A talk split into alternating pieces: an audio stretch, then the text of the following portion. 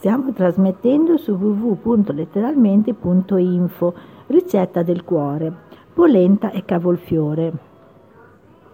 Un chilo e mezzo di cavolfiore, sale, due cucchiai di uvetta passa, una cipolla, olio extravergine d'oliva, un cucchiaio di pinoli, zenzero, 300 g di farina di mais fine.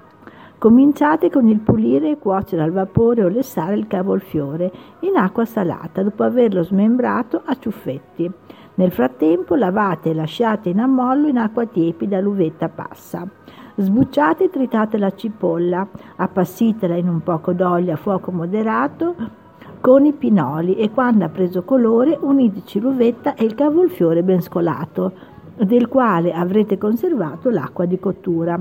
Stufate a fuoco lento, mescolando ogni tanto e dopo circa una decina di, minute, di minuti aggiustate di sale, insaporite con dello zenzero pulito e grattugiato al momento e spegnete il fuoco. Preparate allora una polenta abbastanza tenera impiegando anche l'acqua di cottura del cavolfiore e non salando troppo, visto che tale acqua è già salata. Seguite le indicazioni suggerite nella ricetta base e quando la polenta è cotta stendetela in una pirofila e copritela con le verdure stufate. Sino al momento di portare in tavola tenete la polenta al caldo.